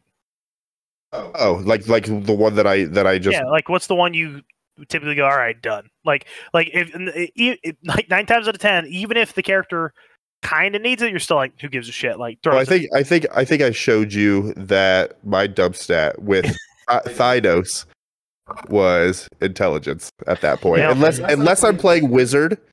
It's intelligence. Yeah, I was going to say, unless the class demands intelligence, it's either intelligence or strength, depending on if it's a spellcaster versus a melee. Wow. So my melee characters always have really shit intelligence, and then my spellcasters, if they're, you know, if it's not, obviously if it's a wizard, no, but usually like the strength is just dog shit. Yeah. Yeah, I usually rely on the rest of the party to do the whole strength aspect of things, because there's usually... 9 times out of 10, there's usually a barbarian in there or a fighter. Yeah. So they'll take care of the strength checks and stuff for us. That's why they're the missionary of D&D. Fuck you. Hey, I just said they were vanilla, not that it was bad. I know. I'm kidding. But no, it's I actually love the fact that you guys agree on this, because here I come with the alternative opinion. Apparently my opinion's gonna fucking catch in a car. I do agree with the Buddhist down there who's saying charisma. Charisma is actually typically my go-to dump stat unless it's a class dependent. I am somewhat. I've been told I'm somewhat charismatic in real life. I talk a lot, and I have a tendency to go overboard. But in D&D, I like to pull back. And it's almost a way to force myself to pull back because I'm not the character's not charismatic, so I need to pull back a little bit. It's like almost like my own little governor switch. Like, hey, this character has shit charisma. Don't get yourself into this just because, you know. And like, it's something that helps me a little bit, especially when I want to. When we were growing up and playing D&D, I was kind of the voice of the party, and I do have a tendency to do that, but I don't want to do that every time. When you know, I want other people when they create their characters, you know, if they have a talky bard, I don't want to be the fucking, you know, -2 barbarian who's like, out of the way, I got this, you know, yeah. And just and step on their fun. So I use it almost as like a governor and like pull back. But typically for me, it's charisma or wisdom. Those are typically the two dump stats, unless it's a prime stat for something like you know, like a druid or a cleric. I'm like, and even then with them, I'm dumping charisma, and hell, sometimes I'll just dump wisdom because yeah, fuck wisdom. I can honestly say that it's been a real challenge playing Ebo for the past year and a half or year or whatever it's been. Year for you, 2 years for the others. Yeah. So it's been a real challenge because I'm fairly charismatic. I'm fairly open. I'm fairly like can figure things out. I can fly by the seat of my pants, and I can, you know, we can just go with this. But with Ebo, I actually have to take a step back because he is so bad with people. Like it's like -1 or -2 charisma, and it's just like that is so bad. I can't be the voice of anything. I can barely talk to the party at this point, you know. So it's been a real tough, but it's been fun. It's been fun being that, because like John, our ranger, also has terrible charisma. So if you get me and him into an RP session together, and we both like RPing our characters correctly, and it's just a one-on-one time, it's the most awkward conversations in the world, and I fucking love it. Like the time I drew his girlfriend, a picture of his girlfriend that I've never met or seen before, and it's like a stick figure. And then how awkward it is, and I was just like, so well, here you go, bye. Oh shit! You're like the kid in third grade who didn't make friends in first, and like just trying to figure it out. Here you go, bye. It just says yes or no. Circle one on the bottom. Question mark. Yeah. Do you want to be friends with me? Check yes. Check no. and then I have to hand it to Quill to hand to John, so that you know. Fuck. That was actually one of my favorite moments with you guys. I love when you guys do the RPs like that, especially with how comfortable the group's gotten over 2 years. But again, I don't want to dive too much into it. But yeah, I mean... September 15th, baby. Baby. Yep. And to pull it through, do you guys have any last things on character creation? Any aspects of it? Anything we've talked about or haven't talked about you'd like to bring up? Yes, this is a major one, though. Mm-hmm. Go ahead. So this is gonna be a fucking discussion, because it has a lot to do with not so much character creation, but characters in general. And since we're slowly gonna get off the topic of characters and more into the world building and stuff like that, and classes and all this stuff, I want to talk about permadeath in D&D. Oh shit! Yeah, sorry, that wasn't I was shitting you. I threw a bone at the wall. Sorry. Yeah. I want to talk. No context. Just move on. I want to talk permadeath. Yeah. Oh hell yeah. What is? I know personally everybody's opinion on permadeath, but I want to hear it from you guys, and I want everybody else to hear it. Permadeath in D&D. If your character dies, they're permanently dead. It doesn't matter if it's a new campaign. You can't bring that character back. Why do we do it? And why? Like, yeah, just mainly, why do we do it? Keanu, you want to go, or do you need a minute? I can go. Unless you have something prepared, go ahead. I always have a little bit prepared on everything with this shit. So, and here's my thing with permadeath. I think resurrection and true resurrections should be an aspect. I don't think they should be readily available. In my worlds, I make it difficult. You know, I accidentally got tricked by these fuckers to giving them a diamond so they could do it. Our Keanu plays the cleric in our campaign, and he knows resurrection. So, in D&D, I think making a character and playing the game is incredible. It's a great time. But I also think there needs to be a risk and reward. You are playing something that can die, a creature that might pass. You're telling a story. It's supposed to be, you know, heroes and everything else in between, you know. And there's supposed to be some heartbreak along the way. There's no story. There's no story that hasn't ended in some sort of heartbreak or another. Even Disney films, you know. You know, Bambi's mom got shot in like the first 20 minutes. You know, Hunchback of Notre Dame still had the Hunchback at the end. That never got resolved. You know, things like that are kind of important. But I think having actual moments of death really adds weight to the story. I want to specify this. I never look to kill somebody's characters as a DM. DMs that say like, my job is to kill the party. And I did say that for a long time, but that's really not true. Your job is to challenge the party. You want to make the encounters difficult. But you should never go into it and be like, all right, I'm going to kill them with this fucking encounter. I'm going to murder them into the ground dead. There should always be some sort of option, a worker. You should never put them in a winless situation and then go, you guys didn't have fun? You should always have the option to run away, to fight, to escape into a portal into the next dimension, to hit their knees and pray to their patron to pull them and the party out, and it happens. I mean, again, this is my opinion. You don't actually have to do any of it, but I think a winless scenario is the worst situation for any type of storytelling. But that being said, sometimes you have to do that to progress the story.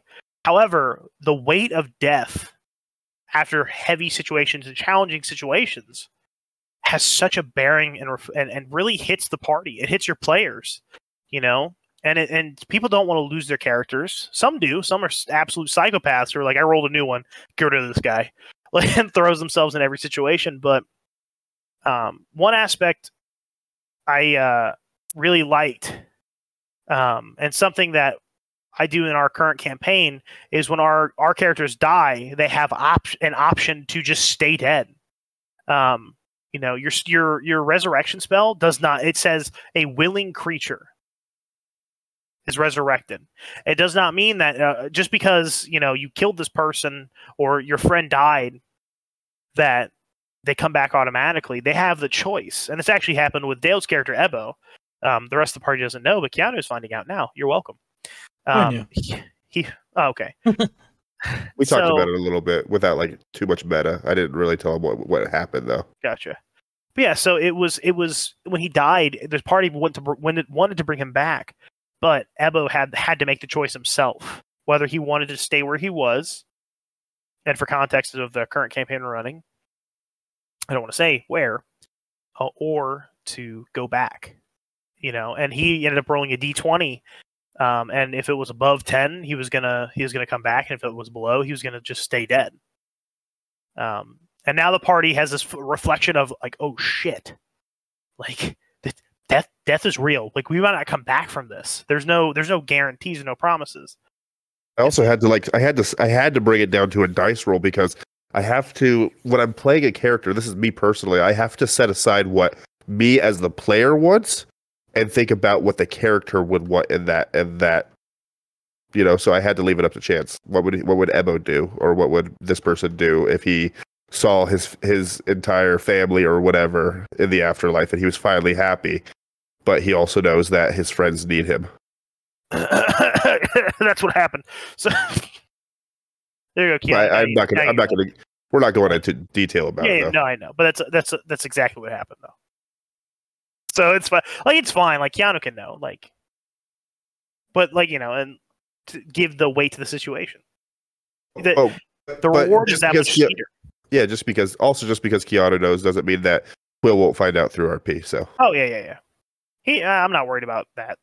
You guys, we're all somewhat veteran D&D players here. Okay, but here's an aspect that I'm going to go even further, and I'm going to say not just permadeath in a campaign. In real life. I'm talking permadeath even further of, why don't we bring those that I have this character sheet made up for this character, but he died like 7 years ago in a different campaign. Why don't I bring him to another campaign, because I really want to play him again? I'll go ahead and take this one. I think a lot of that comes down to, like, when you're playing these characters, like, at least for me, I try to get into the mind of that character, and it's hard to just, they have this history, you know, even if it's 7 years ago, they have this history, and then you're just like, nah, I just want to pretend like none of that happened and start all over. It kind of discounts the character's, like, past. You know, it sounds weird because this is like a fictitious thing, but, like, in my mind, that character is dead, regardless of what campaign they're in. Like, I can remember what happened to them, you know? And so I will always start a fresh character, you know, or import one, like bring one over from a campaign who's still alive. But yeah, I don't know. Like, just because they die in one campaign doesn't necessarily give them that kind of agency to start a new story in my mind. Because, like, imagine being like, you know, like a level 7 druid, and you got, you know, absolutely ploxed. Just to be like, oh, I'm gonna bring this druid back in a new story. Like, you can create a character that's like that druid, but to bring back that same druid just kind of almost feels disrespectful to me. You know, that's what I was gonna say. Is I think that for me, it's a respect issue, and that's because I respect the characters that I play, and I don't want to discredit what I've created in this character. You know, because in a sense, this character is me. You know. And it's like, if I disrespect my character, I mean, I'm disrespecting myself, and I'm not giving myself enough credibility as a player, as a role player, as you know, just I'm not giving Dungeons and Dragons enough respect. And so that's why I think that, and I know not a lot of people. I mean, there's a ton of people in the D&D community who think who go by the same, like, permadeath is the way of D&D.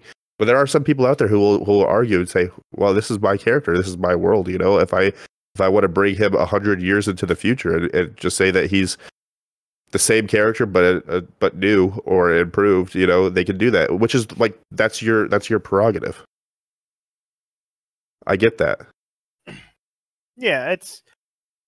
Well, I mean, and that's the thing. It really is. It's personal preference, but you know, your DM is the final say so. And the thing is, it also gives you, I don't know. It's the reward is always that much sweeter with when the risk is beat, or when you fight the risk, or you know, a heavier risk is there. So it's like one of those things. Where you know, like my current character in the micro campaign we're playing with you, Dale, Wrath. He's never died, but he's hopped from campaign to campaign. And the reason I keep him doing that is because, you know, these campaigns fall apart and I love the character and I get to bring him back around. But if he were to die, he dies, you know, and that's one of those things. I actually have been extremely lucky. I've never actually had a character like die. I have not had a permanent death character. As far as like, I just haven't, not yet. Like I've had like I've never had like a long campaign character, I should say, who died on me. I've had a character at like level 1 die, but that, you know, you're not really that invested in the character. It's like, oh, well, that sucked. Oh, well, you know, but I've never, like I said, I have a level 23. That was the longest campaign I played, and you know, through high school and into college a little bit. And then I was the forever DM after that. So my buddy Duke asked, just while we're on the subject of Wrath a little bit, a couple questions. He says, but does he like? What about if like he remember? Does he remember his past campaigns that he's been on? Okay, I think I saw him drop that earlier, and I think he's talking about characters in permadeath or characters. Yeah, but it's a good one to bring up since you're bringing up you've played Wrath before. Yeah, well, with Wrath he hasn't died, but to him, like I equate him as he's almost like a planeswalker via Magic the Gathering. He kind of just has been hopping from adventure to adventure, and kind of doing his thing. His personality hasn't. I'll answer the second while I'm on Wrath right now. His personality hasn't changed at all from campaign to campaign. He's kept the same. He's still, but also it works perfectly for his backstory, which I don't want to get into because it's something I'm keeping tight-lipped that Dale knows about, but I don't want to. It's something no character has ever found out Wrath's history yet. So it's something I'm keeping that close to the chest, you know, but. Each new campaign is just like it's a new adventure. It's a new chance for Wrath. And with his backstory, it makes a lot of sense. So, and that's why it's perfect for me to do that with that character, or else I would retire him until I really got another big campaign going and found a viable reason for him to join. And switching gears to just like a character permadeath, like we said, it's really up to the person, their preference, and the DMs. You know, so DMs, yeah. you could do a modern day campaign where your character's reincarnated and they remember their entire past. You know, from they're in the future in modern era. They remember their ancestors' past fighting elves and shit. You could definitely do that, or just they die and your character dies and remembers everything, and they're resurrected by a lich. It's all up to you and the DM, and it's your personal preference. But like I said, it's one of those. The weight of your character just being gone forever is always. It makes that risk reward that much better, and it really makes D&D feel more fun, and it makes all your decisions have more weight. When you just be flippant, it doesn't. It takes away from the game. To me, that's my opinion, and that vein. See, so something that I really appreciate is. As a DM and as the person that's currently DMing this micro campaign that we're on, is typically as a DM, I'll ask my players if they say, "Hey, I'm bringing a character that I've already made," you know, blah blah blah. Well, did this character die? That's how I typically have to ask. I didn't do that with Wrath because I know how you feel about permadeath, and I know that that's a stigma that you have as well. But like. For example, Nate, he literally asked me, "Can I make Thebes even though he's dead?" And I said, "No." Like, why would you want to bring that? I know he was joking, but at the same time, it's just like this is a great topic to be on because I don't like it. He says, It's like the chaos theory, where if your character dies in one campaign, then that was just one roll of the dice, and the next campaign is the same life if he survived that previous campaign. So yeah, that's pretty much how Wrath is. It's like if Wrath died, he'd be retired, but he could go through several different campaigns because it's the same life he's going through. Well, I actually disagree with that, because I think this is all, the way I equate it, this is all part of Wrath's adventure. You know, to me, this isn't a chaos theory type thing. This is him going from one adventure to the next. This is him just keep continuing his path, I guess. So for me, it's not really chaos theory. And like I said, this is one of those where it really is like I'll bring up Rick and Morty real quick, because chaos theory is quite rampant with anything Dan Harmon touches. So that whole multiverse theory and chaos theory that runs rampant where the whole theme of that is nothing matters, because there's an infinite number of realities where an infinite number of this action happens and this character exists. So nothing matters and nothing has any meaning. So it's, to me, that's again another way to cheapen out things. If that's how you like it and you enjoy that aspect of it, again, perfectly okay. I'm not dumping on that. But to me, when you go, okay, well, there's an infinite. It's the same vein of like, oh well, I can just resurrect the character whenever because permadeath doesn't exist in this campaign. So right. It cheapens it. There's no real reaction to any of your actions. There is no. Ooh. There is no punishment that fits any crime. It doesn't matter. And that's what that was the whole aspect in Rick and Morty, especially the episode where they talk about that, is that nothing has any meaning because there's infinite number of realities, infinite number of everything. So, you know, you go through the chaos theory or the multiverse theory, whatever you want to call it. It just means that nothing matters. So at that point, it's going back to the ultimate point of it's cheapening it because there's no true effect because they can just pick up and go in a different reality. Right. That's how I view it anyways. Oh, that's how I'm the same way. Agreed. All right, guys. Any last? Yeah. Sorry. Go ahead. No, you're running the show today. I hate it. It was nice. It was nice for you to ask one question. So I was like, oh, just answer. Any last attack? Keanu, do you have anything else to add to character creation? Anything you want to add into, tack into, add on top? Do you want to top it, bop it, lock it, pop it? Here's the only other comment I have for character creation is play druid. Fuck everybody. Fuck everyone else. No, honestly though, like with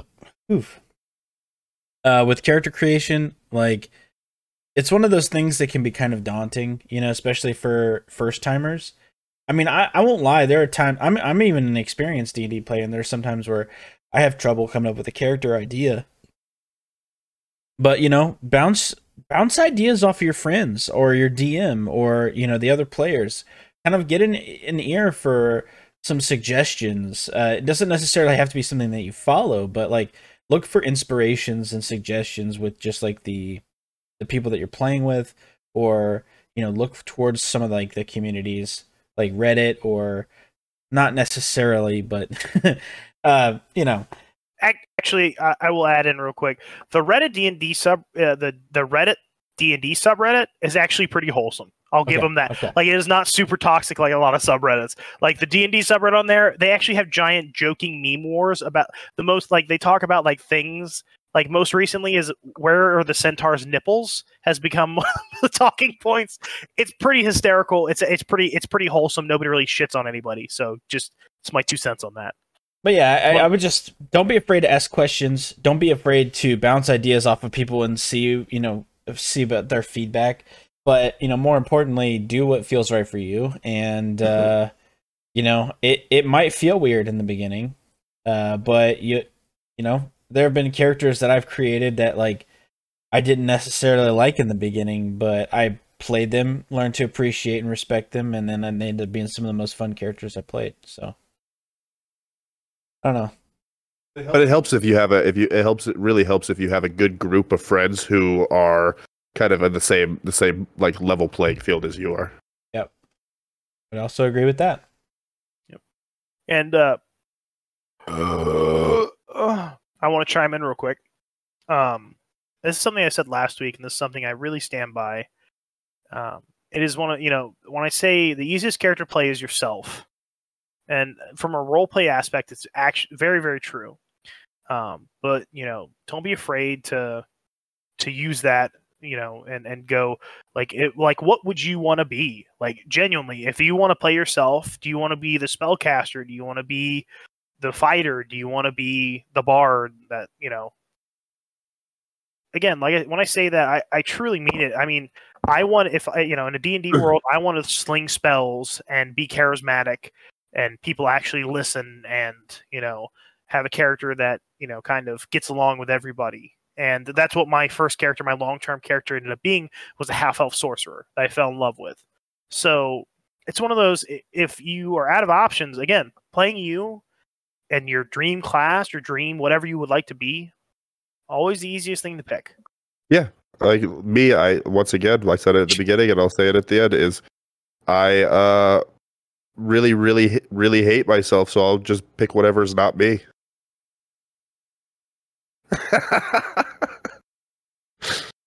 Shocked you never picked a paladin.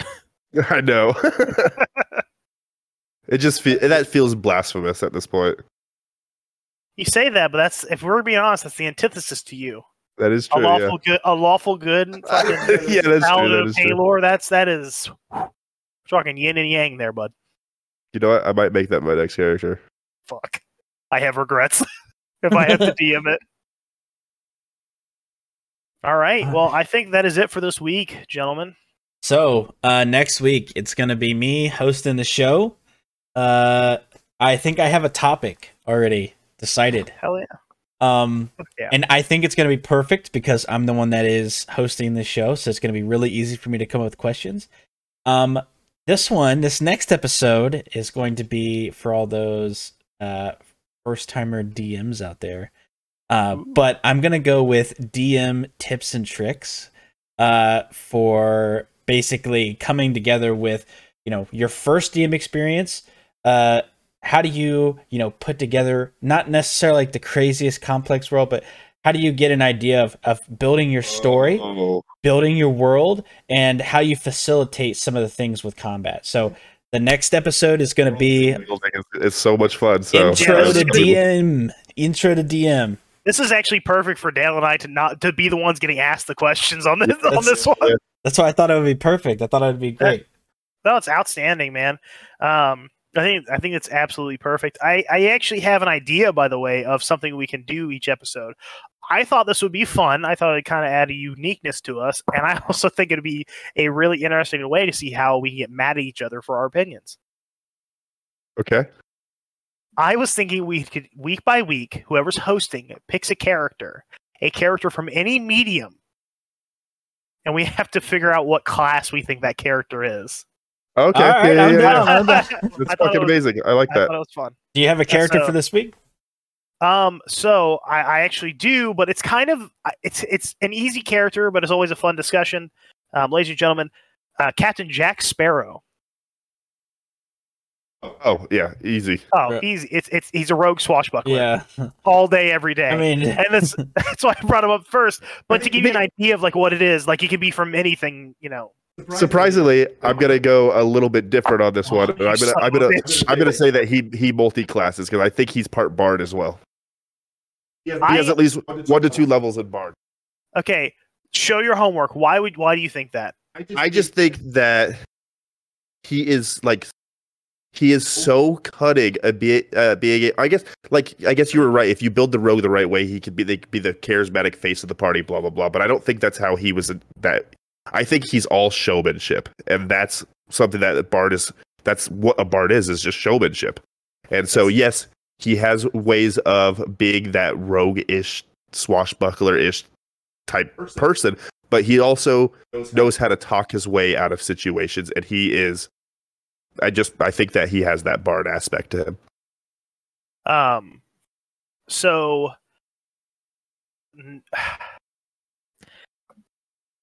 I respectfully disagree, but here's why. The showmanship, I think, is all part of the deception, which cuts back to Rogue. Anytime he does showmanship is because he's always deceiving someone. He is never showy for any other reason than a persuasion or a deception. It is always a veil to hide his true purpose, which is a very roguelike action. Which is why I don't think he's Bard, because his dad canonically is a Bard because he was fucking Keith Richards from the Rolling Stones. So his dad is a Bard 100%, but himself, he doesn't do any sonnets. He doesn't sing any songs. He doesn't have any type of dances.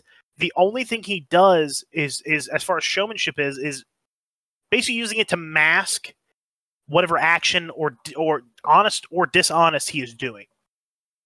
Do you think he's just... Bards can do that as well, though. Bards can definitely have that showmanship. Yes, of...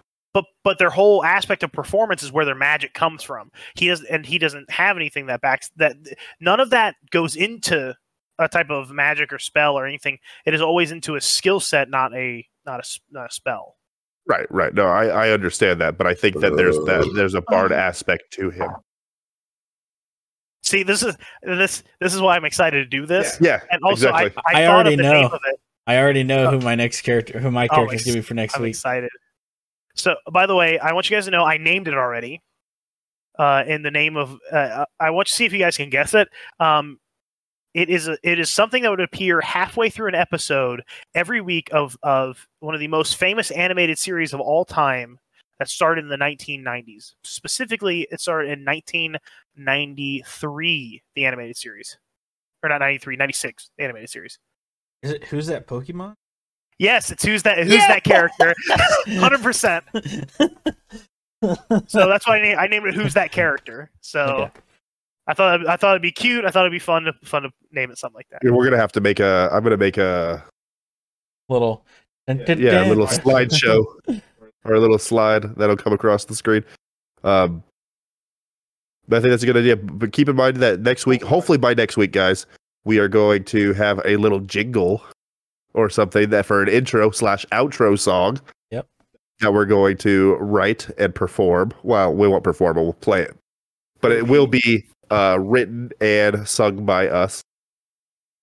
But we will thank you guys. Oh, thank you guys. What? I'm sorry. There's one more thing we got to do. Uh-huh. Buddy, we got to roll for the next week's drink.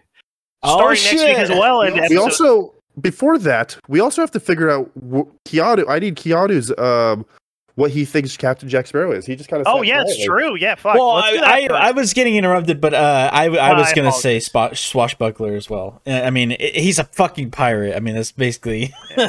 I don't know. In my mind, it makes sense. I was going to say that, he's definitely just a rogue swashbuckler with very high charisma, He's the definition of chaotic neutral swashbuckler rogue with high charisma. I agree. That's he's literally a pirate, which is a thief, and,